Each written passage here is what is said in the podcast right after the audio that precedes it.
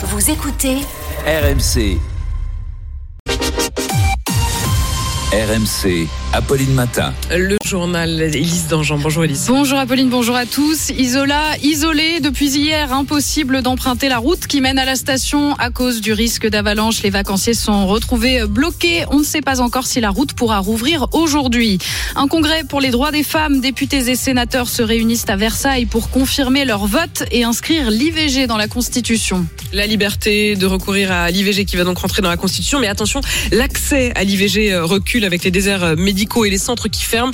C'est l'alerte que lance le célèbre gynécologue François Oliven sur notre antenne. Il sera là à 7h40. De quoi se rassurer à 5 mois des Jeux Olympiques. Les Bleus du rugby à 7 ont décroché l'or au tournoi de Los Angeles, une première depuis près de 20 ans.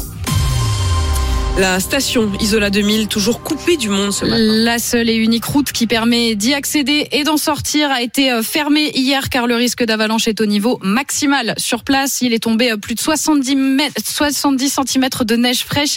Tout le département des Alpes-Maritimes est en vigilance orange. Alors en attendant une possible réouverture aujourd'hui, les skieurs ont dû trouver une solution pour se loger à la toute dernière minute, Vincent Chevalier. Partis pour trois jours dans leur van aménagée, Pauline et Jean-Philippe sont finalement obligés de prolonger leur week-end. La neige euh, quasi à la hauteur du, du camion, donc euh, on s'est dit oh là là, on va pas pouvoir repartir. Crainte confirmée quand la route est fermée hier. Problème, le camion n'a plus de gaz et plus assez d'électricité. Il faut alors trouver un hôtel. Normalement, il devait avoir des arrivées, ils sont pas venus, donc du coup, il y a eu quand même un peu de place euh, pour nous accueillir, heureusement. Un surcoût important pour ce couple du Gard. Ça nous enlève quand même un budget de 150 euros euh, sur le mois, quoi, finalement, hein, parce qu'on n'avait pas prévu de passer une nuit supplémentaire sur la station. Sans compter la journée de travail en moins ce lundi, mais avec deux mètres de cumul de neige en cinq jours, la mairie n'a pas eu le choix, selon Nobilia Bastanti, conseillère communale. On a un risque avalanche maximal, donc euh, du coup, il faut sécuriser la route vu qu'il y a des couloirs d'avalanche. On a été obligé de fermer la route euh, pour des questions de sécurité. Avec l'espoir désormais de rouvrir rapidement l'accès. On espère en tout cas pouvoir réouvrir à midi, mais euh, voilà, c'est pas une certitude. C'est un peu la, la météo qui va jouer. Hein. Il y a plein de facteurs à prendre en compte. Environ 7000 personnes sont actuellement bloquées dans la station. 7h02, la France va devenir aujourd'hui le premier pays du monde à garantir l'IVG dans sa constitution. Le Parlement se réunit en congrès au château de Versailles cet après-midi pour un vote aux allures de formalité. Sébastien Krebs. Oui, parce que chacune des deux chambres a déjà voté très largement en faveur. Sur 925 parlementaires, 760 pour, seulement 80 ont voté contre, essentiellement issus de la droite et du RN. Reste donc le cérémonial, la solennité, les ors de Versailles dans cet hémicycle datant de 1876.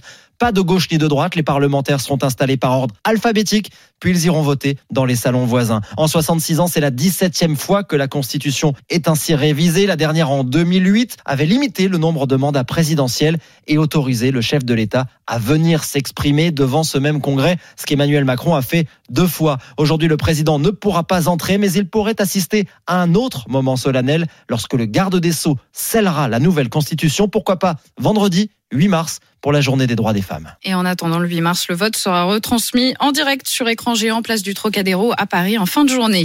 C'est le procès d'une catastrophe ferroviaire oubliée qui a eu lieu au lendemain des attentats du 13 novembre 2015. Un TGV décède, la ligne Est a déraillé au niveau d'Egversheim près de Strasbourg. Un accident qui a fait 11 morts et 42 blessés dont la moitié dans un état grave. Le procès s'ouvre aujourd'hui.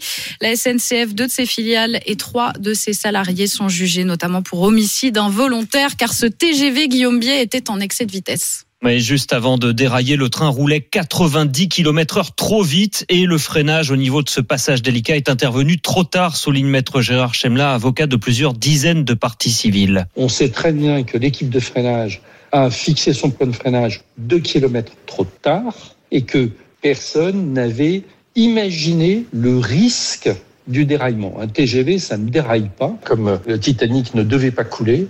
Eh bien, c'est ça qui fait l'accident. Bilan 11 morts et 42 blessés, parmi lesquels des familles de cheminots qui étaient à bord. Alors, l'un des conducteurs qui sera jugé ne veut pas être tenu pour seul responsable, insiste son avocat, maître Philippe Sarda. Il est encore aujourd'hui très, très affecté par le drame. Donc, il a une, une vraie forme de responsabilité, peut-être même de sentiment de culpabilité. Or, son rôle était d'appliquer la consigne. Il l'a parfaitement fait. Or, c'est la consigne qui était mauvaise. La préparation, les conditions de cet essai seront donc au cœur de ce procès pour établir les responsabilités dans cette catastrophe. Une cellule d'urgence mise en place aujourd'hui aux Andelys dans le département de l'Eure où l'émotion est toujours très vive après l'accident d'un autocar qui transportait une colonie de vacances dans lequel une adolescente de 15 ans est décédée. Selon les premiers éléments de l'enquête, le chauffeur se serait assoupi. Il ne présentait aucune trace d'alcool ou de stupéfiants. Le salon de l'agriculture a fermé ses portes hier soir et c'était une édition particulièrement mouvementée, mais la fréquentation reste solide. 603 000 visiteurs, soit une légère baisse de 2% par rapport à l'an dernier et il s'est terminé dans un climat beaucoup plus apaisé. Mais attention à ne pas croire que la mobilisation est finie, prévient le patron de la FNSEA, Arnaud Rousseau. Sur le plan politique, les choses ne sont clairement pas terminées. D'ailleurs, euh, le président de la République nous a donné rendez-vous euh, dans quelques dizaines de jours, ce qui montre que le sujet est toujours sur la table. Beaucoup d'annonces qui ont été faites. Maintenant, le sujet pour nous, c'est de les rendre concrètes pour qu'elles puissent être visibles dans les exploitations. Les braises sont brûlantes. Certains départements prévoient la semaine prochaine de, de continuer à avoir des, des, des manifestations. Rien n'est rien n'est fini. Chaque département garde l'initiative de pouvoir faire un certain nombre d'actions parce qu'encore une fois, les tensions ne sont pas les mêmes en fonction du territoire. Mais penser que d'ici 15 jours tout s'achèvera est une erreur. Ce sera pas le cas.